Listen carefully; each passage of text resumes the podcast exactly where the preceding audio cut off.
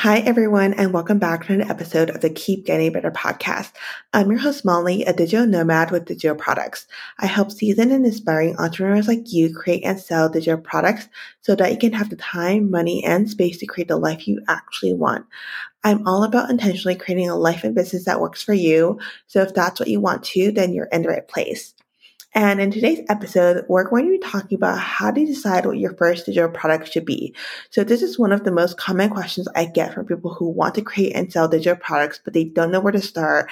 And they're trying to decide what their first product should be, but they're feeling a little overwhelmed. So if that's you, I'm going to give you three tips today to help you out with that and help you decide what your product should be. So my first tip is taking a look at what problems your audience is facing, right? What are their pain points? What do they need help with? So the reason that we buy things is because we either have a problem and or a desire, and they can be on the same token, right? Or the same coin or whatever you want to say it, however you want to say it. So for example, if someone is struggling with lead generation, maybe their desire is also to get new leads, right? So when we take a look at what problems our audience is facing, um, it gives us ideas of, okay, these are the ways that we can solve this problem for them. So, say, for example, you are an email marketing strategist and one of the problems your audience is facing is nurturing their leads. So maybe they don't have a problem getting leads, but they have a problem like um, turning their leads into actual paying customers. And so when you look at it from that perspective, you're like, okay, I could create an ebook helping people turn their leads into actual clients or customers. I can create templates. So maybe the problem is that they're struggling to know what to write in their emails. And so maybe you can create some swipe copy for them, some templates, or create, you know, a guide with ideas. So maybe you create something, a spreadsheet with 52 weeks of content ideas so they can nurture their audience, um, build a relationship with them, connect with them, etc. Right? And so when we look at like what problems people are having, that's how I come up with like, okay, these are the solutions that I can create for my audience. So for example, I'm actually working on a digital planner, um, a digital product planner right now because I know that people have problems like, okay, how should I map out my digital product? What should I price my digital product? How do I launch my digital product? And all of these things. And so from there, I can be like, okay, these are the type of digital products that I can create. And this is why it would make sense. And this is how I would help them, etc. So that's my first tip. My second tip is asking your audience what they would prefer, right? So say you come up with the problem and you come up with a list of solutions. You're like, okay, I could create an ebook. I could create templates. Um, I could create like a calculator.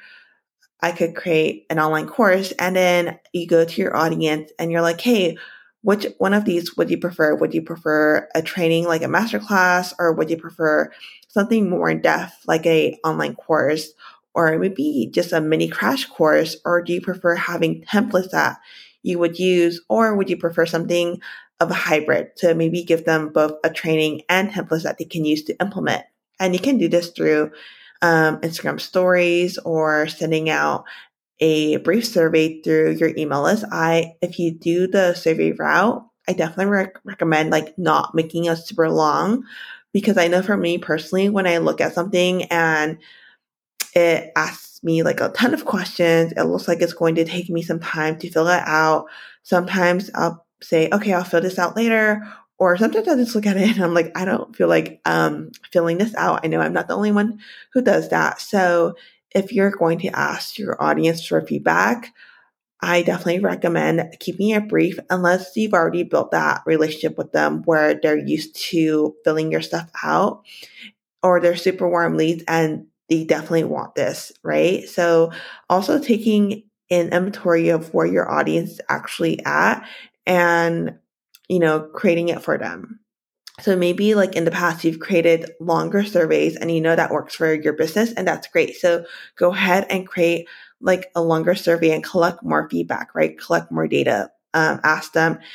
You can also ask them like, Hey, what are you actually struggling with? What have you bought in the past? What's helped you? What would you actually like? Um, if I created, say you list your options, right? Um, maybe your next question could be if I create an ebook, what would you like to see in there? Or if I created these templates, what would be the most helpful for you? So having some open ended questions where they can give you ideas as well. And so my third tip is going um, going with what you're most excited about, right? Because so often we have all of these ideas.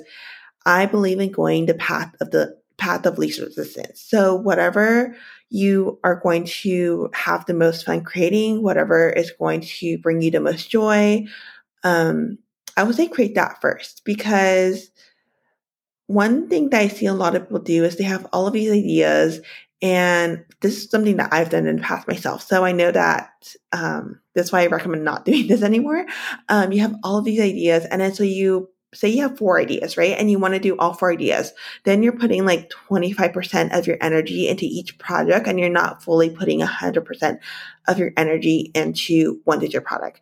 And the reason why I say create one digital product first is because as you're creating this and as you're going through the experience, you're going to learn so many things that are going to help you create all of those other products. But if you're you know, constantly hopping from one idea to the next and you're not fully finishing your ideas, I feel like that also does something to your belief system and your psyche where you're like, oh, I can't ever finish anything. I don't know what I'm doing. And all of this like self doubt comes and that doesn't help you, right? So I would say pick one idea and go for it and pick the one that you're most excited about and that you know that you're going to finish or that you feel confident like actually following through keeping the first two tips in mind. So keeping in mind of like what your audience is actually struggling with, what solutions they actually want, what they've told you. And then from there you can make a informed decision of like, okay, these are the options I've laid out. This one is what my audience is most excited about, or these are the top two that they're most excited about. And this is the one that really excites me as well. And so that could be your first digital product. And I want to remind you that it doesn't have to be perfect because I feel like that's something that holds a lot of people back, right? They feel like it has to be perfect. And I totally understand because that's actually how I feel often with this podcast. I'm like, you know, sometimes it takes me so many times to record a podcast episode because, you know, there's the ums and there's the uhs inside them. And sometimes it takes me a moment to think about things, or sometimes as I'm speaking, I feel like I'm talking too fast. And then I get in my own head of, oh, was anyone going to find this helpful? Because, you know, maybe during this one part I talk too fast, or it sounds like I don't know what I'm saying, and all these things. And I know that these things come up, you know, whether you're creating a digital product, whether you're recording a um, podcast episode, whether you're writing an Instagram caption, whatever it is. And we have this idea that it has to be perfect, but you, it doesn't have to be perfect, right? All you really have to do is get started, take the first step, and often, like, we just have to keep taking the next step after that, right? So, for example, for this podcast episode, I just have to write an outline, record the podcast episode, and then upload the podcast episode.